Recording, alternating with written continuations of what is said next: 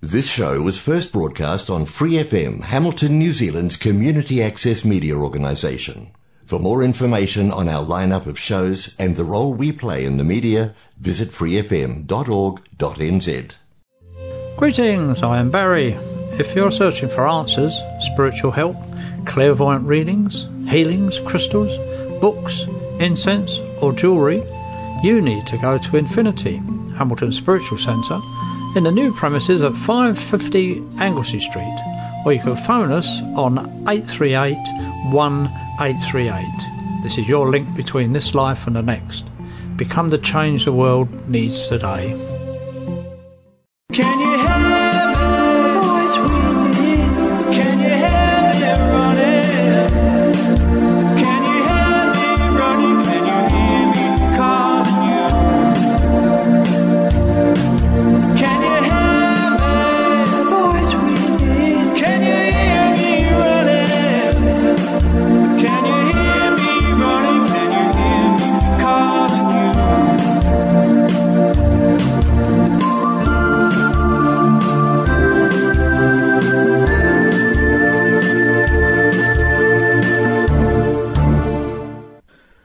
Greetings, I am Barry. This is the voice within for another week.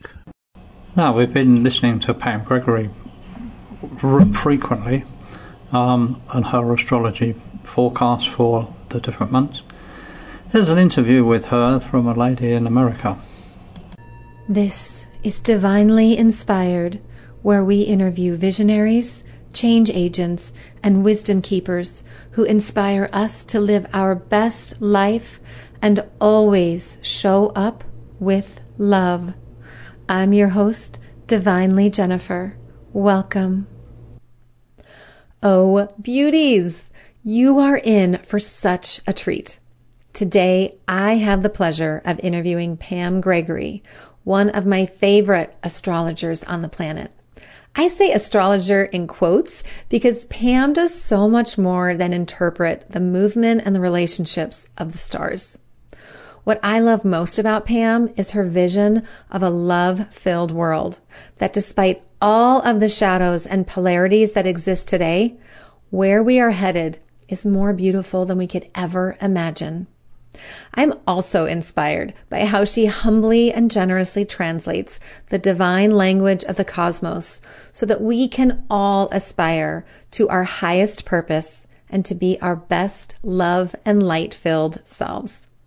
There is no doubt, though, that Pam is the foremost expert on astrology, which has been her passion for over 40 years. She studied for eight years with the Faculty of Astrological Studies in London, obtaining the most highly respected astrological qualifications in the world. She also set up and ran the New Forest School of Astrology. Pam is the author of two books. You don't really believe in astrology, do you? I love that title.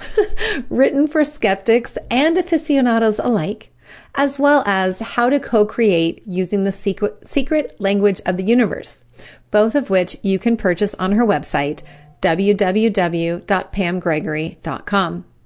Pam also has several classes available on her website, both for those new to astrology and for professional astrologers.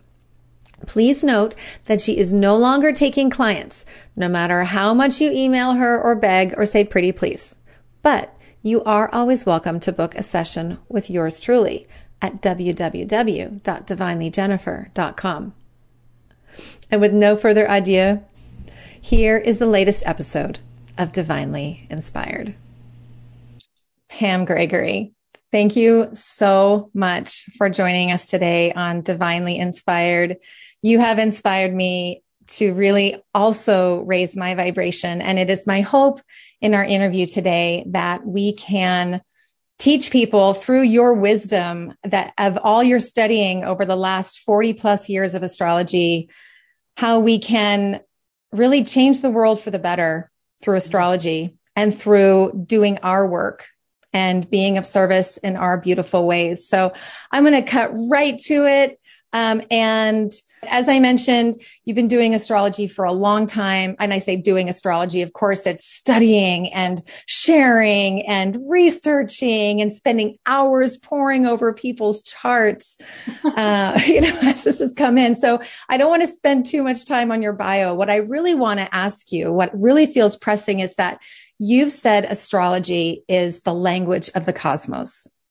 And I would love to know how does astrology inspire you to live your best light and shine your light?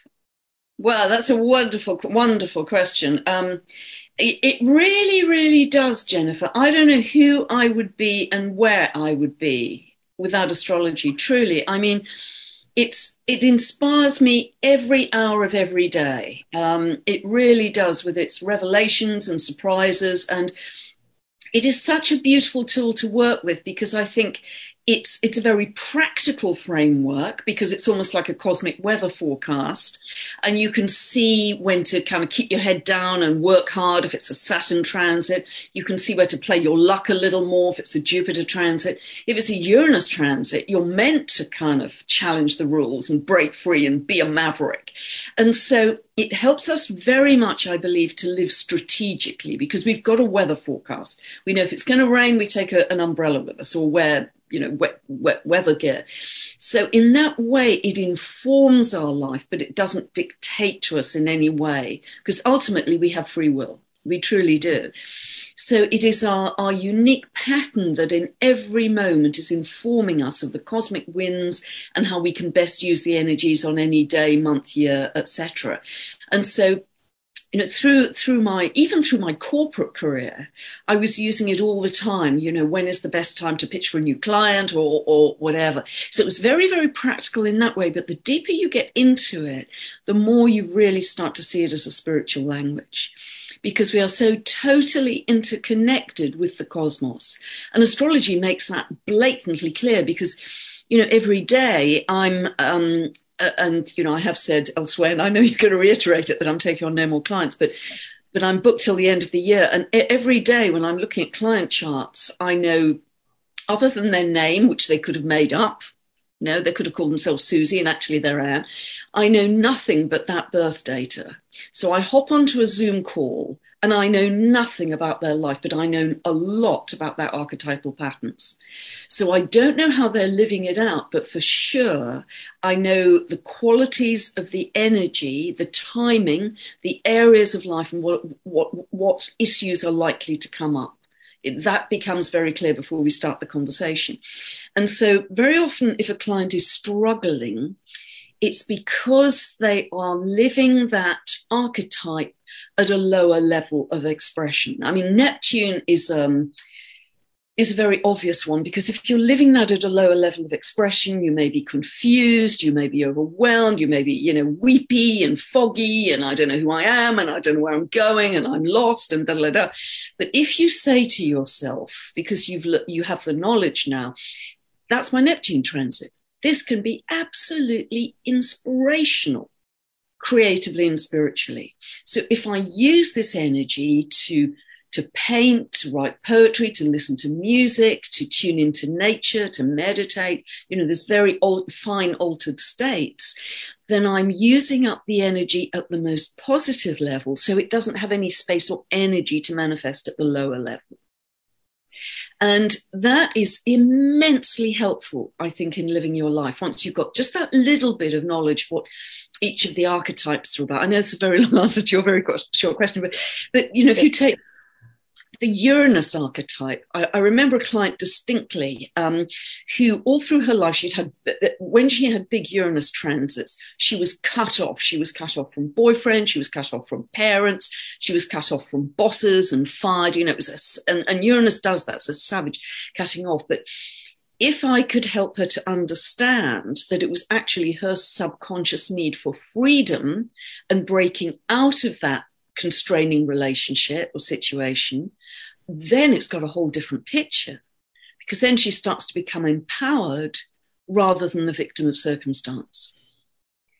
So even with basic, basic astrology of understanding those very simple archetypes, you know, what are the lower levels of expression, what are the higher, you can shift gear, you can shift frequency on your life just by understanding those basics. So that's how it's a language. You know, people say to me, Well, I don't believe in astrology. I say, Well, you know, that's just a mad question. It's like saying, I don't believe in French. You know, it's just nonsense. It's just a language. It's not a religion. It's not a belief. It's, you know, it's just a language that is incredibly profound, sacred, and incisive, um, and very helpful for us. Mhm. So it was when you were in the corporate world, it was like your secret sauce.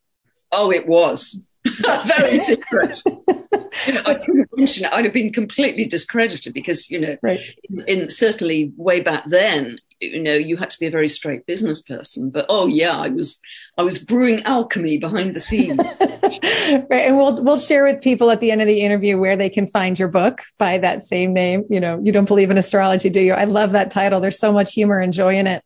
Um, you know, and and and I just but at the same time, it sounds like what you've realized over the years is that it goes so much deeper. Oh, And you know, you speak often on your videos about a new earth paradigm and 5D ascension. When did you realize that we were heading towards this higher vibration, higher frequency new earth? And when did you realize that astrology could be used to help us raise our own frequency to move towards this new earth? Yeah, great question. Very good question. I think it was really, it really became kind of crystallized early last year um, when I really started to get very, very interested in these deep space Kuiper Belt object planets that to me represent the next evolution of consciousness. And they're very fine in their um, energy to work with. And because they operate on quantum principles, you know, that they're all about, well, many of them that I've studied so far, and of course there are an infinite number, but the ones I've studied so far are very much about setting a clear intention, stepping into that reality as if it's already happened, living in that frequency, and then the manifestation. That's kind of 5D quantum, as opposed to I'll write a business plan and I'll submit it and I'll have a meeting with the bank manager and get a loan and, you know, bum, bum, logical 3D pushing steps. So that became very exciting. And then when the whole world erupted with the pandemic, I thought, wow, this is our initiation this is actually, oh, I'm getting so goosebumpy. This is actually our initiation into how do we handle this challenge? How do we handle it? Do we handle it as victims or do we handle it as heroes and creators? And it was, God, but um, so it was forcing us to make very, very big, possibly life changing decisions at that time about how we handled this challenge. And although it's all been horrific in terms of, you know, the suffering and the strife and the, all of all of the things, the fear, everything that's gone with that, it has forced people to look themselves in the eye and say, how do I handle this at the highest positive level and get the best positive outcome? So I realized that this was kind of I'm increasingly seeing it as the initiation into New Earth. Because you have to keep, and I bang on about this in every video I make, you have to keep a high frequency to get above all of this. It's the only way because everything in life is a frequency match. Everything. Eh, you know, we're going to discover this more and more, and you, you are acutely aware of it yourself, Jennifer. But everything's a frequency match. So if we're in fear, we get more fear. If we're in anger, we get more anger. We're anxiety, we get more of that. You know, universe says, okay, give you more of that because you're thinking about it a lot. So you must want more of it. So here it comes. Boom. So we have to be masterful enough to, despite what's happening in 3D re- reality, and it is, you know, it really, there's no doubt, you know, people are having a terrible time. But to say, okay, despite that, I am not giving it my energy and attention. I'm going to focus over here because I have to in order to keep my frequency high. Yes. I don't know if I fully answered your question, but I think it was the beginning of, of last year. And I thought, wow, this is taking us to levels where we, you know, we've never been before. And that's what, of course, the ancient prophecies were saying, you know, that this Right. is really going to be the, the ascension for humankind that we've never had and succeeded. The others, as I understand it, the other attempts have failed for various reasons. So, so if that is there, oh, if that is there as a possibility, we have to step into it. We can't mess up this opportunity. So I think, and I've never really defined it. That's why it's such a good question, Jennifer, because I've never really thought about it in those terms before. But you've just made me think about it really as, uh, in as clear a vision right now. And yeah, yeah, that's that's really how I thought about, but perhaps not as clearly as I've expressed. I hope I've expressed it right now. Yeah, yeah. So yeah, so it's on track, but we have to make very clear decisions. Which way am I going? Am I going into fear or am I going into love? Because boy, have I got a big challenge facing you right now. Every single one of us. Yes. Oh, that no, that's beautiful. And I'm and I'm wondering for people listening and and saying, you know, how do you do that? How have you done that? I mean, I know I've had to, I've been a master manifester over the last 17 months, maybe a little bit more. I kind of look back and go, wow. but I've also had to make some of the most difficult decisions of my life and really step up to be in alignment and in, in integrity with who I am as a human being. So have you also had those moments over the last 18 months as we've been navigating this new territory where you felt like you really had to, you know, Saturn square Uranus. It was this boundaries versus the freedom um, paradigm. Totally, totally. And I live in an area which I was saying to you before the call, you know, it's very, very beautiful, but it's also extremely conservative. So within my own little area here, geographic area, not frequency area, but geographic area, I am very alone in the decisions I've made. And that can create a great sense of isolation, particularly in lockdown.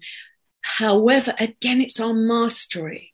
You know, it would have been so easy. Oh, I give in. You know, okay, I give in. But you know, where does that get you? So, yes, I've had to be like you, undoubtedly, you know, very clear, very strong, and think the only thing that matters is my integrity, my truth, um, and my my clarity on the vision on where I'm going, and I'm sure where I'm going. And so it's interesting you're talking about the manifesting. Since that time, people have just popped up all over the world, you know, the right people or the right places, the synchronicity. And those networks are really blossoming and they're even starting to blossom locally. People are finding each other now that are singing the same song, as it were. And that's Aquarius, isn't it? That's our Aquarian energy of community and, and collaboration. And that has been really invigorating and supportive and exciting because you can see these hubs of light beginning these oh these hubs of like-minded people coming together and saying oh gosh you do that. Well i do this. Well we could share or you know i can put you in touch with somebody in a jump lead. But the way the second part of your question how have i handled it? Nature you know i just come back to nature. Nature doesn't lie to you. Nature is always there. Nature is very healing. And i just so often if my head is going crazy with work coming in, I just go and sit on the grass like a three year old child. I've just got to, boom, I've just got to touch the earth, you know, hug a tree, stare at the, all the stuff I talk about in my videos. I really do. I really do walk my talk. You know, I listen to the birds. I look at blue sky. I try and listen to the, the sound behind the birds and the, that silence. And then I try and, is there anything beyond that silence? You know, the Buddhist expanded focus. Um, or I'll sing, I'll hum, I'll chant, I'll laugh with a friend, I'll hug a dog hug a child, you know, any of those super, super simple things. And whenever I'm challenged with somebody sending me something, they're, oh, you know, wish, wish I hadn't gone there because that's starting to feel my frequency dropping. Then I do something instant. I just flick it into, boy, look at that flower. I'm going to stare into that rose because it's just amazing. So I'll flick it straight away to get me back to alignment. And I've mentioned in recent videos that I've been I've been dowsing for a few years, but I'm dowsing more because what's getting very exciting is the people I know are making jumps in that like 200 points in a day. literally 200 points in a day. And the, the maximum frequency for humanity seems to have quadrupled in the last two years. Quadrupled. And, you know, I thought I was going crazy saying that, but I've checked with other dowsers and they, no, no, you know, we're getting it as well. So think of that as a possibility that we can either head towards this, you know, very, very fearful future, or we can create from light. We can create from possibility. We can create from plasma. We can create from invisibility, trusting that if we are on a higher frequency, that has to manifest by the law of the universe. It's got to be a frequency match. Mm, I love that. And I'm, I'm feeling for all the people who I know who I see fear on both sides, right? Yep. So there's so much polarity and I see fear on, I see fear in, on both sides of the polarity, right? It's not a spectrum. It's sort of this weird thing. And, you know, people will send me videos and I'll say, thank you for sending me that. I'm not going to watch it because it, it takes me into that zone. Is there something else you'd like to discuss? But for people like me who have experienced rifts in our own family, I mean, my father refuses to see me and which is very hard because I'm a daddy's girl and but that's his journey it's not mine so for all the other people out there who are watching this and feeling those own separations in in their own worlds and yet knowing that nature is the connection I, I wrote down something you said I saw you said everything Gaia experiences we do as well Yeah. and I Yeah. loved that just, I still get truth bumps feeling when I read it out loud. So for all those people watching, tell us about your vision for the new earth. Is tangential, energetic, all of it. What, as a vision, the visionary that you are through astrology, through these new planets coming in that you're in the Kuiper belt that you're seeing and studying through your dowsing, what is the vision that is coming in to you on behalf of Gaia? Yeah, beautiful. Thank you. You asked great questions, Jennifer. Thank you. Um, okay, I think I think community is key because of the Aquarian energy. Community is absolutely key. So we've stopped the whole yuppie thing, buying stuff, you know, all of that. It just doesn't matter. As I said to you before, the, core, you know, we're much more interested in, in growing our own vegetables and linking up with other people for local farmers who can do that. So community is going to be incredibly strong. And what's going to be important? I mean, Uranus is in Taurus. That's about a radical shift in values away from materialism. I mean, money may just dissolve as we've known it.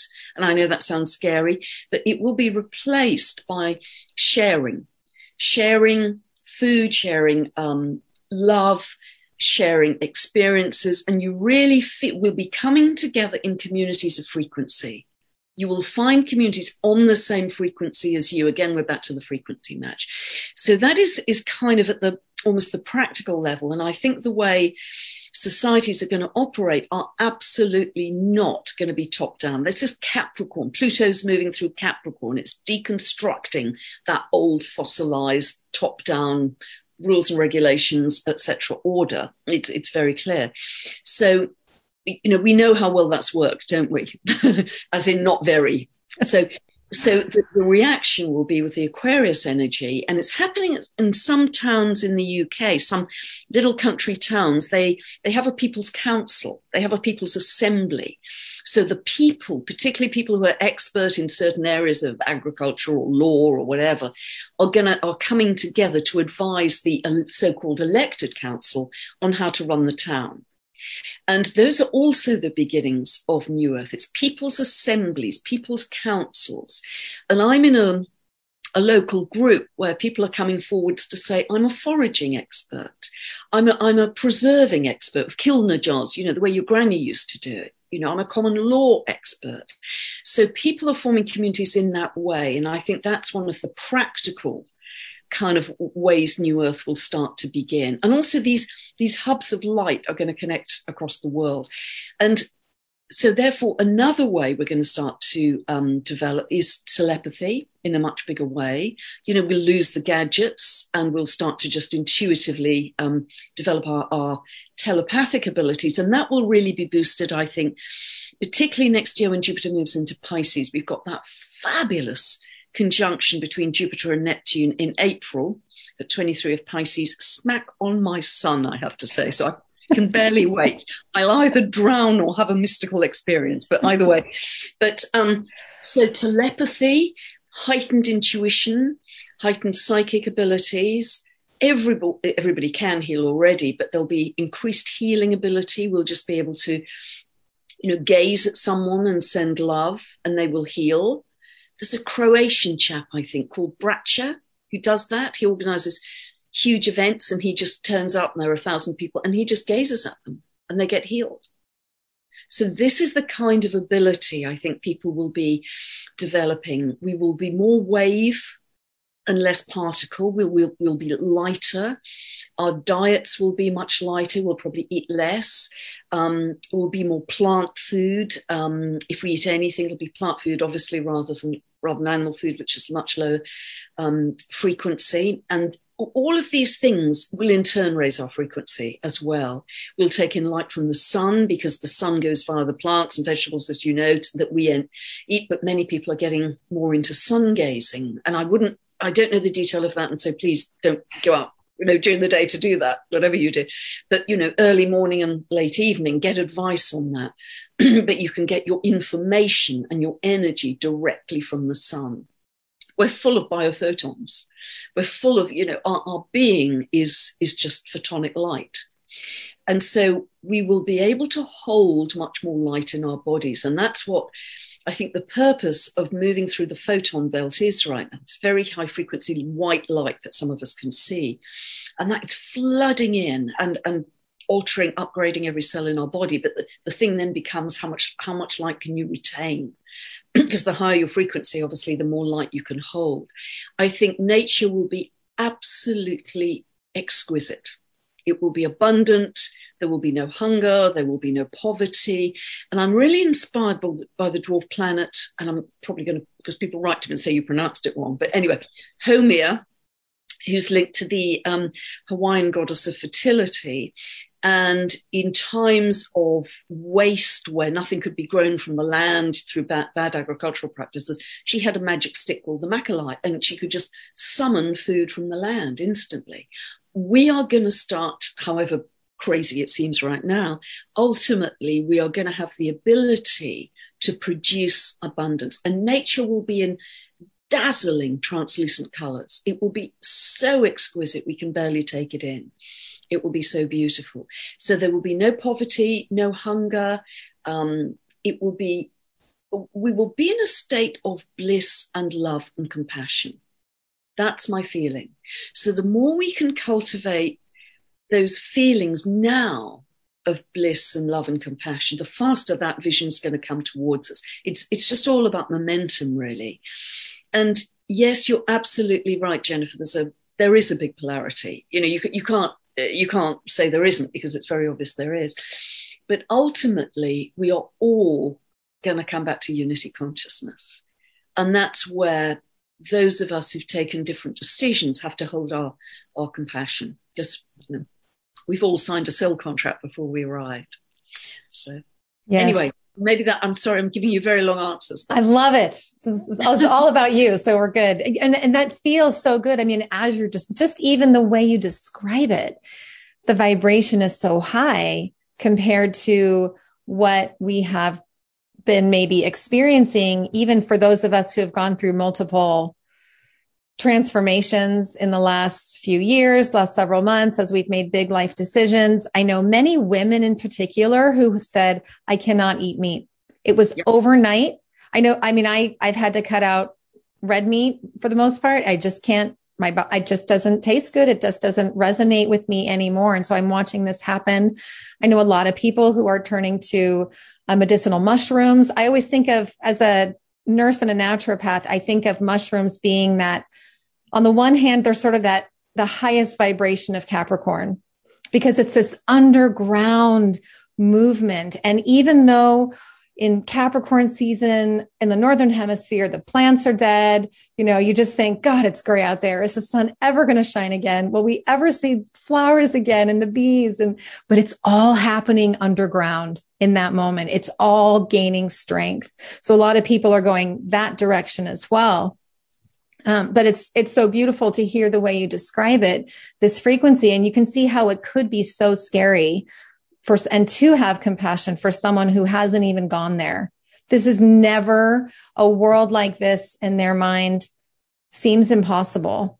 And yet the more little steps you take, even for five minutes in feeling that energy sitting quietly in the, tr- especially out in nature, as you were saying, to get that vibration to, you know, the little hummingbird. We have these hummingbirds that are always flirting and flitting by and they just make me laugh. And that alone raises a vibration. And, and I'll forgive your pronunciation. It's, it's a very British pronunciation of, of, so it's all good of, of this, of this goddess who is impacting our ability to manifest in some ways with that Taurus energy.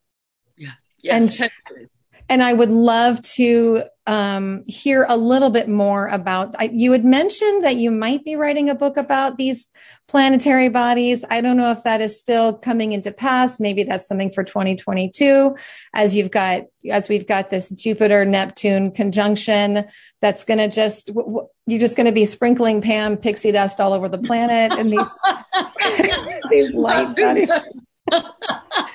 You know, so tell us how I would love to hear more your perspective around these discoveries of of these and who are of course incidentally I, it- it's not lost on me that Virgo is the only sign that repre- that truly represents the feminine or that um, all of the planets except for Venus are male. But now you've got these asteroids Eris who you're such an expert in you know Ceres Vesta Pallas Athena, and now you've got these other goddesses coming up into their light. They're finally getting their due, so to speak, to bring some divine feminine, divine masculine balance. How do you see that impacting the world of astrology and how people like you and I interpret astrology and continue to expand our knowledge of this beautiful language?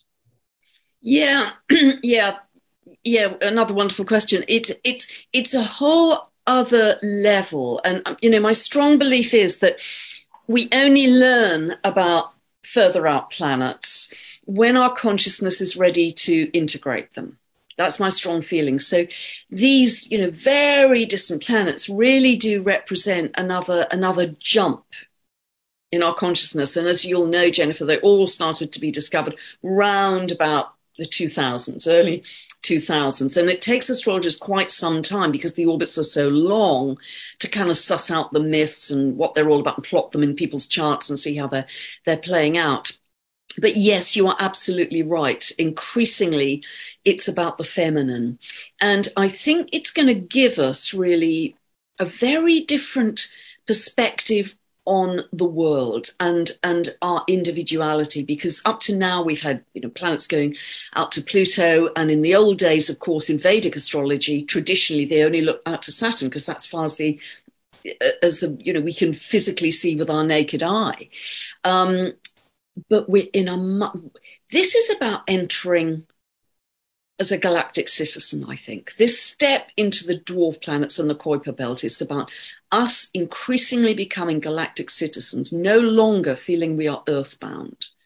You know, Saturn was the limit, and the, it was the physical limit by the naked eye of what you could see by the ancients. Mm-hmm. And so we were very earthbound, but now we're going way out beyond Pluto. Eris has a 560 year orbit. Sedna has, I think, is a 11,000 and a half year orbit, you know, 11,500. So we are going out, and she's obviously female too. So we are into big shifts of the ages. We're into paradigm shifts. We're into much more feminine energy, but strong feminine with Eris, warrior feminine. You know, no mucking about. You know, we're we're very clear on our vision and what we want, and that to me is very exciting. So I think there'll come a time where your birth chart will be only looking at those dwarf planets and beyond. We may not have what we recognize as current astrology in the personal planets. Now, that may be some time off, but if you become a galactic citizen and see yourself very much as part of that community, astrology may evolve in that direction that birth charts just become the dwarf planets and beyond, because we're going to keep on trucking out to deep space. Wow. What a huge shift for people. Yeah. Huge shift as people are willing to be open to that consciousness. Yeah. So I'll say it again that your calendar is closed for offering personal astrology readings for people. But if they want to come to me, they can. yes, of course. Absolutely. Yeah. Why do you think that astrology has become, and in particular, the way you interpret astrology, because you definitely bring soul to your astrology. Why do you think there's been such a swell and growth in interest? I mean, it almost is like if you don't, if you were to not do a video for a full moon or a new moon, I'm sure you'd get a thousand emails going, Where is it? Where is it? I need it. If I'm a day late, I'm in trouble. True. And you know, I can. Uh, I mean, I don't know. I'm just a messenger, you know. So I just see myself as the the messenger. I'm, I'm a really regular person who loves nature, walks my neighbour's dog, and sits on the grass. You know, I'm. I'm just trying to do the best I can in huge transformational times to be the messenger to help people because it is it is tough in that we're being asked to trust the invisible. We're being asked to hitch our star to an invisible wagon that we can't yet see. But the trick is, if you do keep in higher frequency, you start to see it. The universe gives you signs and signals. Here's a person on the same wavelength that, that, you know, they can help your work or whatever, or here's a place you might want to go to. So as soon as you trust the frequency and start to do that, a whole new world opens up. So we're moving much more into an age where we are really going to get this idea of everything is energy, everything is frequency, everything is plasma, pre matter, and that's where our influence lies to create. And that becomes very exciting. But because it's so unknown, because it's so invisible and so different from the solid, reliable structures of government and education and legalities and, you know, you get your pension regular, you know, whatever it is, um, it's very hard to shift from something that is so dense, so concrete and tangible to just the invisible. But that's our mastery. That's what we're being asked to do. And people are getting it. People are realizing as they're stepping into that after a reading. I have people cry sometimes during their readings and not because they're sad, but because they're so moved by their own inner beauty, because their chart acknowledges their gifts. And they'll say, I felt this all along, but I just don't know how it's going to happen and how it's going to work you know, and we can say, well, now you know, and now you can start to manifest it. And so that they, it, it gives them permission. The more they understand, more people understand their natal blueprint, it almost like it gives them permission to show up in their highest frequency.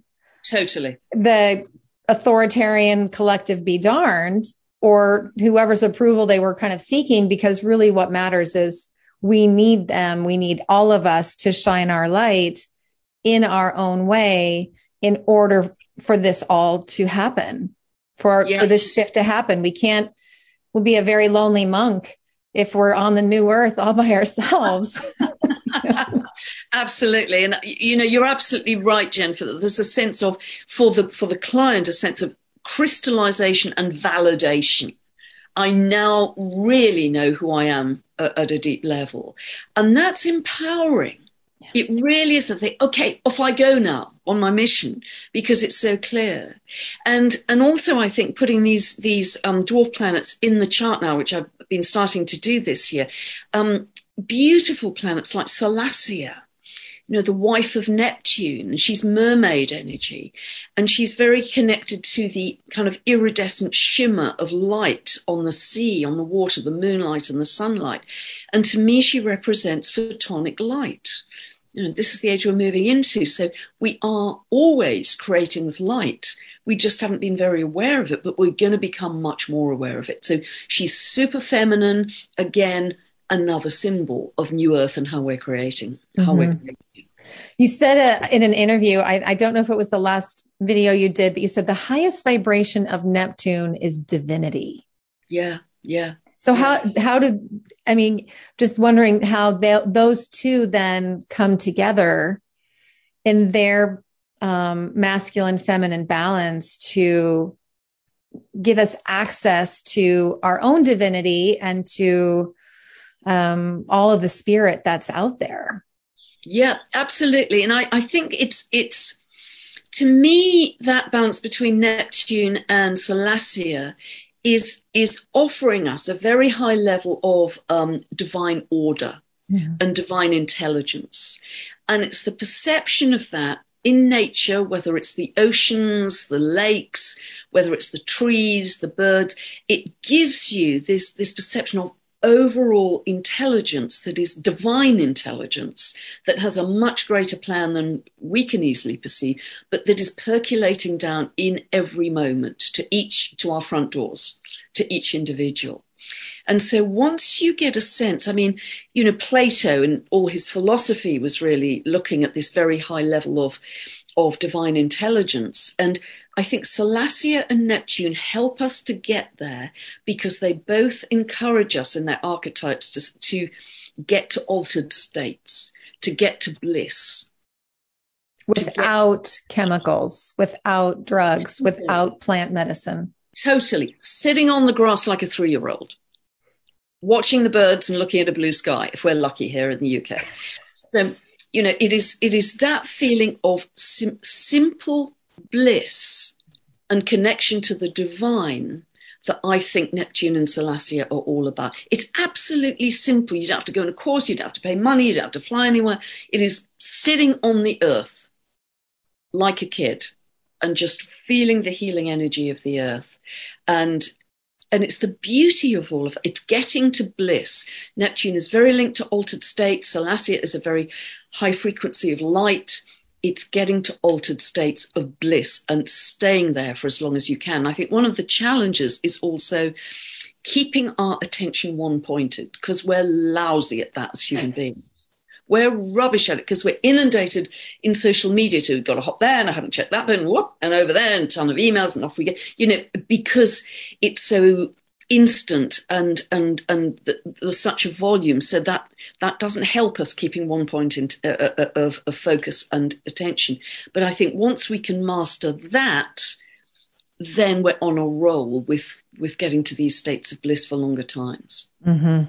Yes, and to and to not and that's something I do see. I see a lot of people tapping into ayahuasca, bufo, which is the the frog toxin, um, combo, all these different, even psilocybin, the microdosing, the hallucinogenic mushrooms, who want to experience this bliss, and which I I'm not going to judge. That's not something that resonates with me, but I think for people to kind of see, hey, this is what this feels like. But ultimately, we don't need, we won't need these plant medicines or let alone the synthetic opiates and all these things that people have become reliant upon because we will be able to manifest that energy within ourselves through our connections with others and with Mother Earth.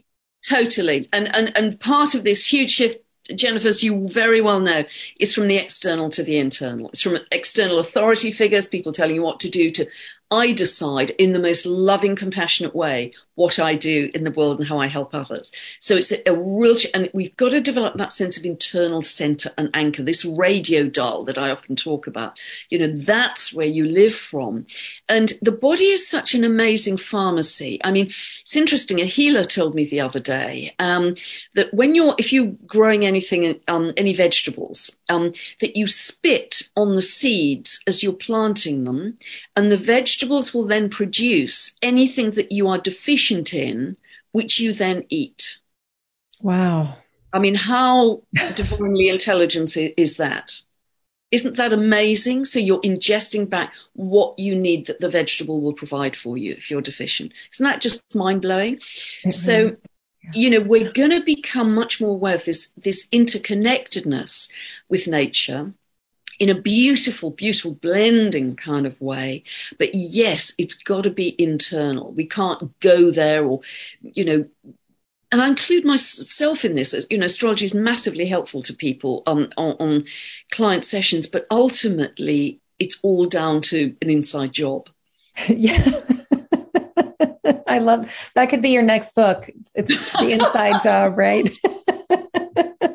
Well, for this for the sake of time, I feel like I could we could talk for the next 3 hours and we wouldn't really cover nearly what is percolating and bubbling up, but I would be, in addition, so as we were talking about Neptune and this beautiful Jupiter Neptune conjunction coming up in Pisces in April, what astrology are you predicting or are you anticipating to be the most influential of 2022. I know we'll still feel some of the influence of that Pluto Eris square that everyone has talked about. We'll still have some of the remnants of the Saturn Uranus square. That's, we'll still feel some of that. I mean, just looking ahead, I'm looking at, you know, March, April look to be like, wow, there's a lot of potency there. What are you seeing in the work that you've done and the look ahead? Yeah, thank you. Um, I mean, Jupiter Neptune is is huge. is is really huge, and yes, you know, it's possible may manifest as flooding because when Jupiter was in Pisces this summer, northern hemisphere, there was a lot of flooding in Europe. And Yeah. I think on the east coast of America. So when it returns into Pisces on the 29th of December and stays in Pisces for the, about the first six months of next year, we could see more of that. But really, this is the ancient ruler of Pisces coming together with the modern ruler of Pisces. And it's just visionary. It's mystical. So if anybody has their ascendant, their sun, their moon, their Venus, their Mercury, particularly, um, it's going to be just be, this is going to be a, you know, a mystical shift to see life from a higher level, a finer level. Um, it's going to be very, very beautiful. So we mustn't miss that opportunity because I think it's going to be spectacular. And yes, you're absolutely right. We've still got the Eris Pluto square, but it's not exact again. We've still got the Saturn Uranus square, but it's not exact to the minute. It's exact to the degree again in October 22, but not to the minute. So the crunch time is what we're entering right now. You know, we've got another final exact square between Eris and Pluto on the 9th of October. We've got another, and the astrology for October is strong. Let me say it's strong. Um, we've got another exact square between Saturn and Uranus on the 24th of December. It's going to be a cracking Christmas with that, I should think. So these are exact, and as you well know, Jennifer, whenever um, aspects are exact, they manifest much more strongly. So we have got some great intensity, and I, you know, I've said recently that those two sets of squares, Eris, Pluto, and Saturn, Uranus, are very similar in their themes. It's control versus freedom. It's old versus new. Eris Pluto is challenging, you know, that patriarchal top-down order, and it challenges elitism. It wants everyone to have a voice, nobody left out, completely in, inclusive, everybody to be heard. So does Uranus. It's a planet representing equality. And so they have very, very so, so you know it couldn't be clearer from the astrology what the themes are. And ultimately, as I've said recently, I believe Eris will win in the Pluto square and Uranus will win in the Saturn square because they're the further out planets. So that's where we're headed. But boy, are we going to have a challenging few months, six months, I think, at the 3D level. And I really want to emphasize that's at the 3D level because I think this will be the very concentrated period that we're going into any minute, actually, any moment. October, very strong um, energy. The full moon on the, I think it's the 20, 27th of October, is very powerful. it's very powerful indeed. And then we go into the eclipses in November and December. Um, and then we have, as we had last winter or last um, in Northern Hemisphere, we had Mars in its own sign in a long term square to Pluto, which was a really tough, brutal, brutal um, kind of top down time. Um, this time, as we go into kind of Jan, Feb, um, March, to some extent, we've got Mars conjunct Pluto in Capricorn. So that's an echo of last winter northern hemisphere. And also pluto is kind of grinding through the same degrees because it's been it's still retrograde grinding through those degrees that it kind of triggered last winter. So it's kind of on the home straight if you like. It's going to be an echo of what was happening or an attempted echo of what was happening last winter. But we've learned a lot and we've grown a lot. And we also have Venus retrograde in Capricorn at that Yeah. same time. Yeah. And that's going to be, I think, that, that going to be huge financial um, developments, let's say. Obviously, you're very well aware it's the US Pluto return, Pluto coming back to its 1776 place. I think, and that's in the second house of the country's economy and money, if you use the 4th of July, 1710 Philadelphia um, Sibley chart.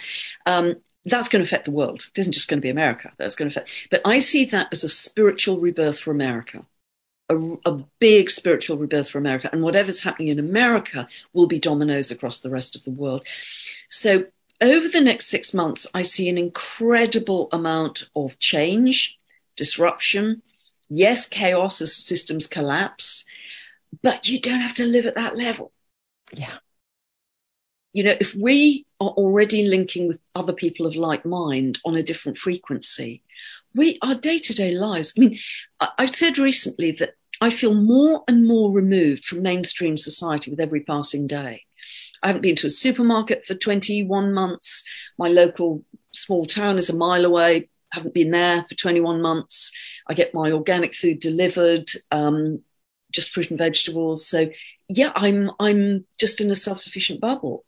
So, and I know I'm very lucky because other people are on the front line and it's very, very different. But as far as you are able, if you can kind of step back from the grit of mainstream society and, and keep that eagle's perch, that higher perspective, you will start to live a different timeline.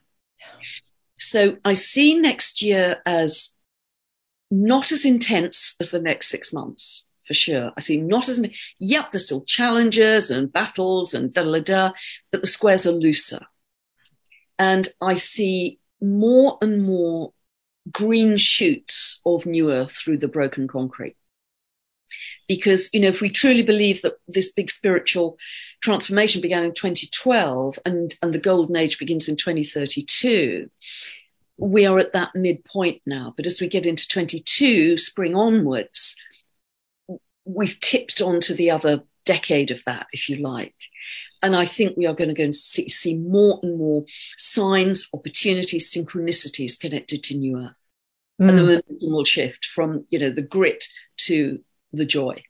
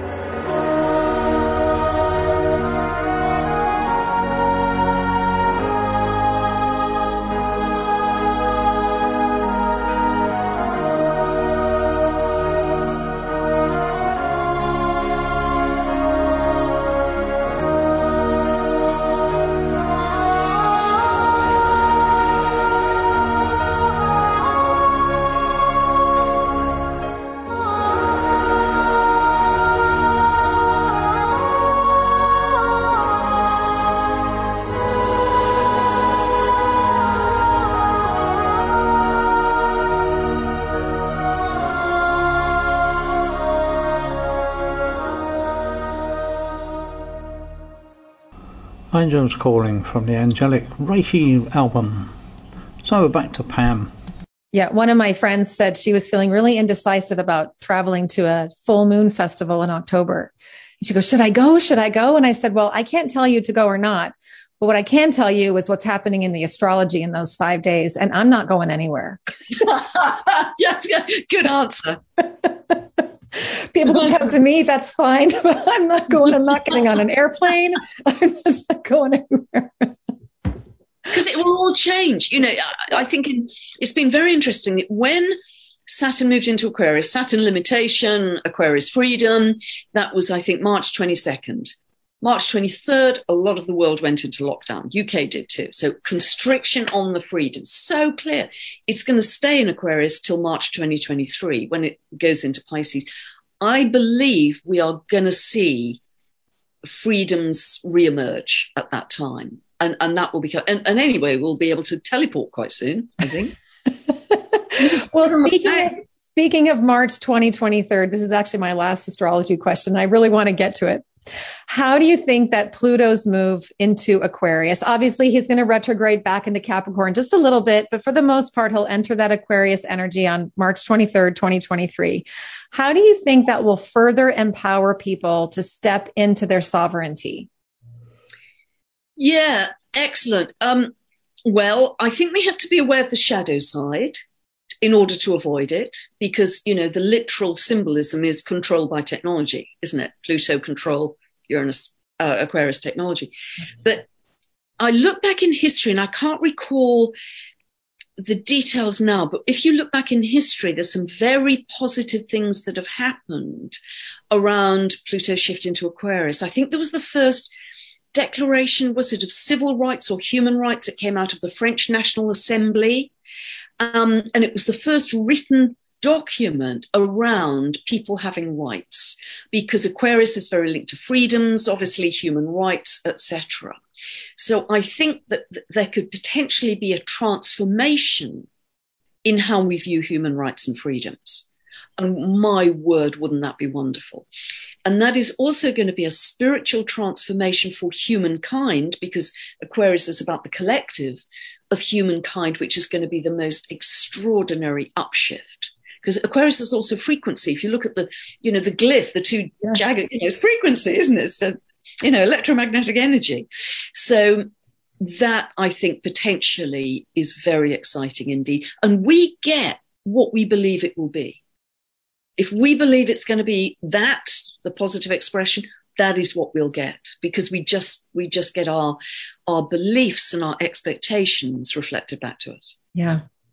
Yes, I think you're right. It's so important to understand the shadow so that we, and now even with all the technology that's being um, used in at higher frequencies and being used for the shadows. I'll just say say Yeah. it that way, right? We can we can witness it and go, "Wow, that's really something," and then, "Wow, that's really something wonderful." So I'll choose. It's it's you know, there's that old movie, um, when Harry met Sally with uh Meg Ryan and Tom Hanks years ago. I don't know if you ever saw it. And she's she's faking an orgasm at the table, and the woman says, "It was Bea Arthur, I think, says I'll have what she's having." You know, it's sort of that when people see us, when people see those living at a higher frequency, they're going to say, "I want what I want what they're having. I, I want I want that. That's that feels good."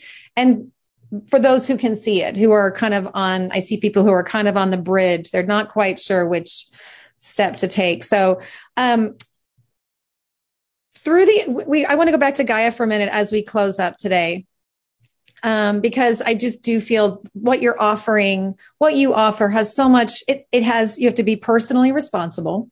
You have to be accountable for yourself. But there's also a lot of hope and light in your message. And you also have this beautiful connection to gaia to this new earth that's being birthed both through the astrology as well as what you feel in your heart pam, pam gregory's heart. What do you feel that Gaia most wants us to know right now? I think Gaia wants us to love her, to love her and honor her as an organic living being. Because, you know, yeah, she's been trashed, you know, pollution, trash. We've just, we've had this this idea that we can dominate nature, we can dominate animals. I mean, I haven't eaten meat for 45 years. I'm just too big a, a softy with animals to, to, to do that. But so we've dominated animals, we've dominated nature, we've exploited her, we haven't regarded her as an organic living being, and she is and she's going through her major upgrade. You can see it in the Schumann resonance. You can see it in what's happening because the Earth's core is actually expanding right now, causing more earthquakes and volcanoes and extreme, extreme weather events. So, and we, we you know, we we can't not, which is terrible English, be uh, be affected. You know, we have to be affected by her. We live on her. Bare feet on the grass, you can feel those healing ions sucking into. You can look at the blood test before and after you know, the blood's all clumpy generally before you stand on the earth. You know, 40 minutes later, another blood test. It's beautiful and viscous and flowing and healthy just by standing on the earth. So we've got to start to understand that we are part of Gaia. We are part of this whole ecosystem, this organic feedback loop. Everything affects everything else. Everything's connected to everything else. Mm-hmm. And just pour love into Gaia, just like you would if you were growing flowers or vegetables. Pour in love because that consciousness, that frequency we send out to Gaia will help her stabilize and flourish. You know, I was flying a couple of weeks ago and I flew over one of the major fires here in California. I think it's up to 300,000 acres at this point. And, and I looked down and I felt such sadness. And I said, you know, Mother Earth, how can we help you heal? And she said, Oh, honey, I'm already healed. I'm a master manifester. This is part of my healing. And she just, and, and, then I got a little, she got a little snarky with me and she said, What are you manifesting? so, you know, it's that, and, you know, sh- that we, we, so that we also then, what I'm hearing is that we have to take response. Again, this, we have to take responsibility for ourselves and we have to love. And we have to love her and we have to love each other as hard as that is. Who can you send can you send love to the person you hate the most? Or the Yeah, person that you judge the most? I mean that's what i'm constantly working on. Can i just can i reserve a little meditation time and send them some good vibes and then close the door again and go on with my Yeah, I, I, absolutely. You know, we have to send them love because, you know, we loved them before for who they are, and we still love them for who they are. And they may have taken a different track along the way, but we still love them for who they are. You know, and and you know they're they're good good people. And another thing I really want to say as well, when I'm in nature, I don't know if it'll help people, but when I'm when I'm in nature, I'm fully in nature. I never ever ever ever take my mobile phone with me ever because why would you? In nature because this kind of addiction that you can't go anywhere without your mobile phone i never take it with me. In fact i barely ever switch it on to be honest you know. A month can go by and i haven't switched it on because i enjoy living in the dark ages. You know that works really well for me. My connection is nature. My, my connection is not to that mobile phone. Yes i have to use a computer for work but that's as far as it goes frankly. Yeah, I'm always a bit surprised when I see people or hear people when I'm out on the trails and they have their music blasting. And and I think, don't you want to pay attention to this? And but then again, I'm also happy that they're out on the trails and experience at least the movement and the sunshine and the nature too. But I do think that's helpful for people to know that you can you can still thrive yeah tr- totally without that um, reliance on the technology. And perhaps that will be part of the innovation of pluto in aquarius is Yeah. technology without tech innovation without technology. How can Yeah, we innovate brilliant. away from the technology that that's you know i gotta hold on to it because i what if someone's trying to call me or text me? Oh i got a little dopamine hit because somebody liked me you know Yeah, th- that's brilliant, Jennifer. That's really brilliant because, yeah, I'm pretty allergic to all that stuff. And uh, yeah, you just got to immerse yourself in nature, just milk it, just love it. And you can't do that if you've kind of got a mobile phone waiting for the next text. yeah You know, it's kind of crazy. So that's my view as a humble um, being living in in the dark ages, and you know, in the 18th century, let's say, and very happily, I have to say. Well, I know I'm I and hundreds of thousands of other people are so grateful that you do tap into the technology to bring your voice to the world. And the the legacy that you are creating for all the generations especially i see the younger generation you know i've got a 17 and 19 and a 21 year old and i see their generation's reliance on the technology. And so we we have to continue to um, mentor for them that you can thrive without that technology and with a different type of connection that there is this in-person connection. Even this connection it's virtual but it's so beautiful and deep because it's just these lights just being sent across the world to one another. Me in california you in england and and here we are. And goodness knows as people are watching it the different lights as you're talking about i as you were talking about the new earth and these communities of light i could see it's almost like as you know i always go back to health as a nurse like these neurons these synapses that are firing. And the more they fire the more they get to connect with others until that light is surrounding us all. Uh, we're creating a grid of light Yeah. around the universe for sure. Yeah, So- no doubt about it. Thank you so much. This has been such an honor and a privilege for me to spend this time with you. It has flown by. and um, so that, so just again to reiterate, you are not taking any um, any clients at this time. You're booked up for the year. No special favors for anybody, not even me. But if anyone wants to come see me, they can. So, but you've got so many books and and online teachings for beginners in astrology and also not beginners in astrology. So tell people the best way they can find you online um, to experience your work that does not include a one-on-one reading. Yeah, thank you. I'm sorry about that. It's just, you know, uh, just so many hours in the day and only one small person. Um, very active YouTube channel, which is Pam Gregory Astrology. You can, all my videos are there. Um, my website is um, also www.pamgregory.com. That is currently being upgraded. So please note it's moving very slowly right now until probably late October till it's upgraded because again, you can find everything there. I've got my, my two books um, which are available um, via Amazon and some reviews there. I've got quite a few teaching videos, as you say, Jennifer, beginners and more advanced. Um, I write a very long monthly newsletter of around about 7,000 words, which I put up roughly, I don't say exactly because I don't want to be too pinned down to the exact date, but roughly at the end of each month.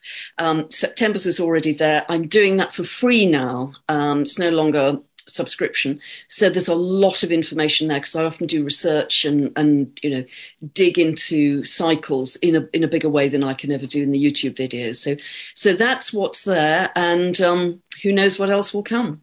Wonderful. Thank you. Yeah, I your website will have to get through Mercury's retrograde in order to be fully upgraded, right? Indeed. Absolutely. well, thank again, thank you again. And um, thank you, Pam. Absolute joy. I've really enjoyed it, Jennifer. And you asked some wonderful questions. So Oh. brilliant to connect across the miles. Um, thank you so much. Thank It's you. really joy. Thank you so much. Okay, beauties. Is Pam a light filled, gorgeous soul or what? I feel so blessed that we are able to tap into her wisdom and her inspiration. I hope that you have been as inspired by Pam as I have. Yes, I hope you have been inspired as well. So across the miles, America, England, down New Zealand. And what started here in New Zealand was the channeled voice of Abraham. So this is a little excerpt from Abraham Hicks in America, which is um, Esther Hicks channeling Abraham. What a good day. What a high flying good day. So, what do you now know?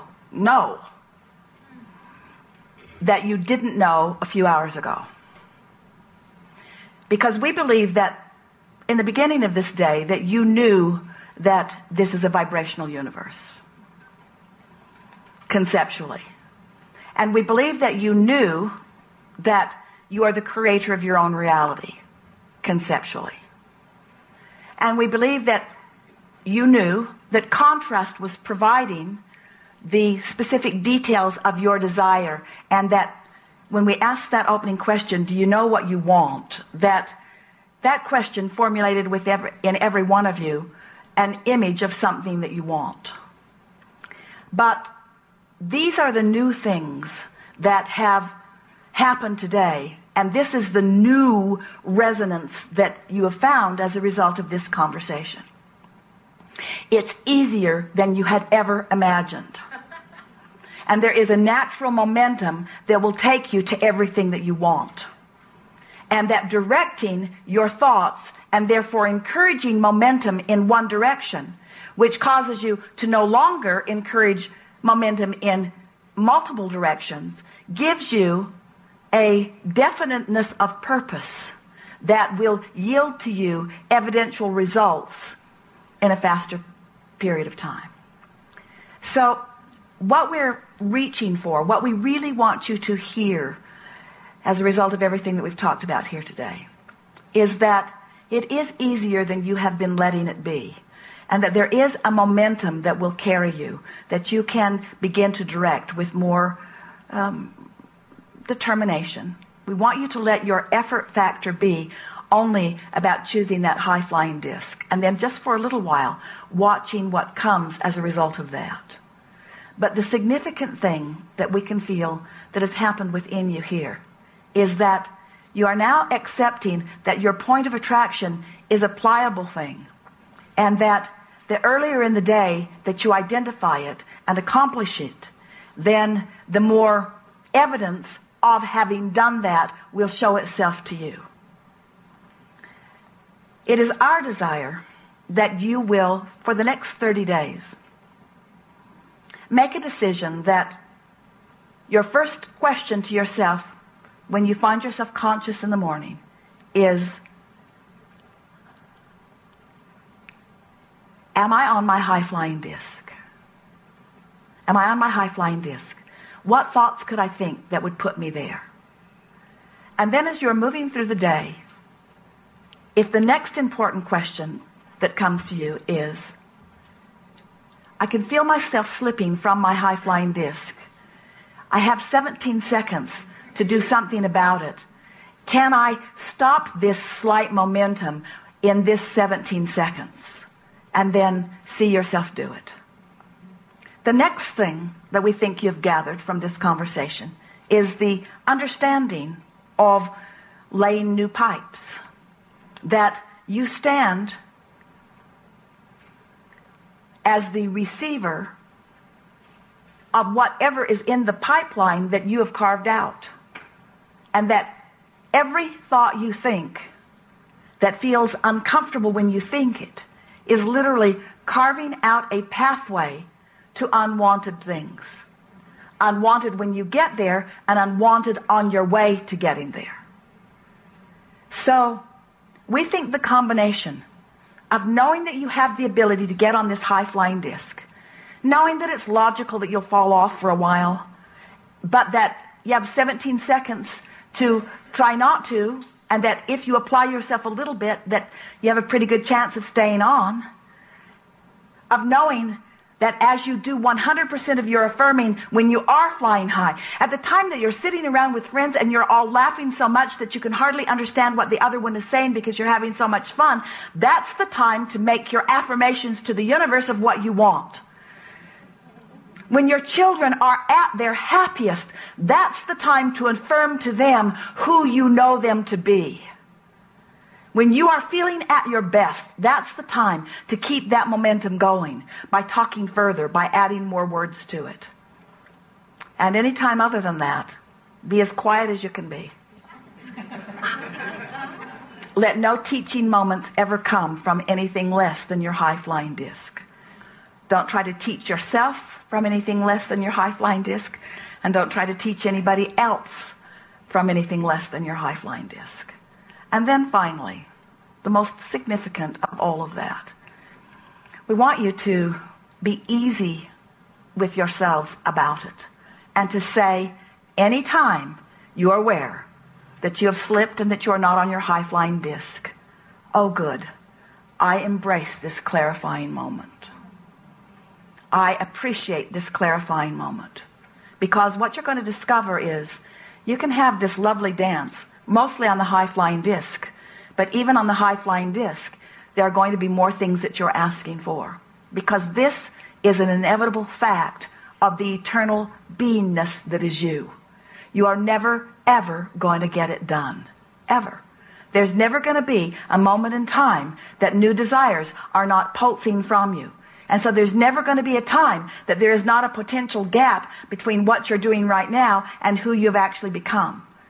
As you embrace that, as you accept that eternal nature, as it's all right for you when you're in a step one moment, and as you're appreciating the step two moment that Source is doing, as we have that wonderful wind at your back, as you acknowledge that step one and step two have already taken place, as someone said so brilliantly just now, without even your conscious awareness or notice of it in many cases.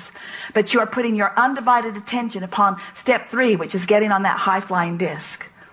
People who are watching you are going to begin to come to you wanting to know what you have figured out. What is it that you are doing differently?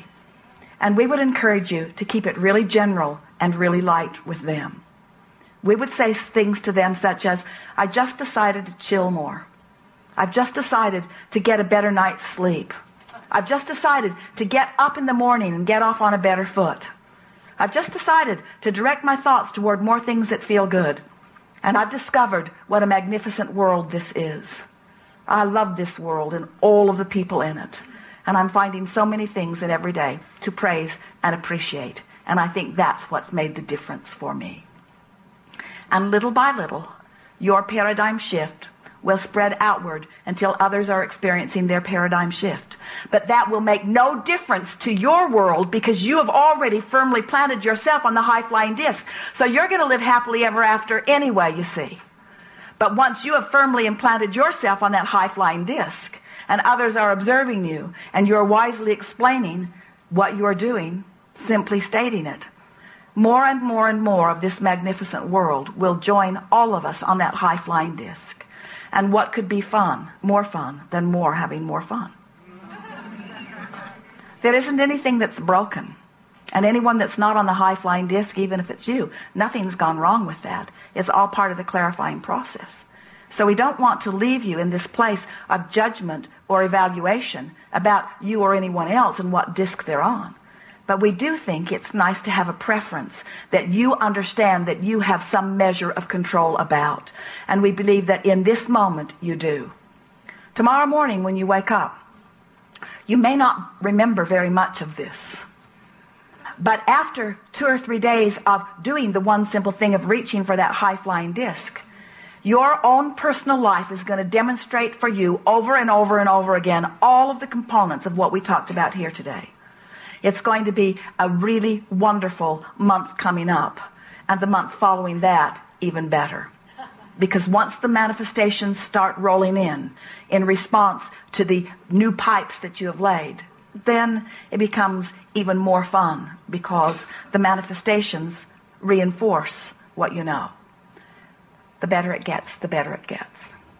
So we leave you with one last encouragement. Don't flaunt any of this to anyone. Just be the happy person that you are and let law of attraction rendezvous you with those who get that, who understand that. We promise you, you didn't come to figure this out so that you could take others who don't understand it to a place of understanding it. Just for a month, you understand it. Later on, when you're really stable, when there's no chance of wherever they are moving you from where you are, then you can have your teaching moments. One last thing. You're really going to like this. the only moment that is an effective teaching moment is when you are on the high flying disc and so is your student. We've enjoyed this interaction more than words can convey. There is great love here for you, and as always, we remain stubbornly, joyously, eternally, infinitely, deliberately in the vortex.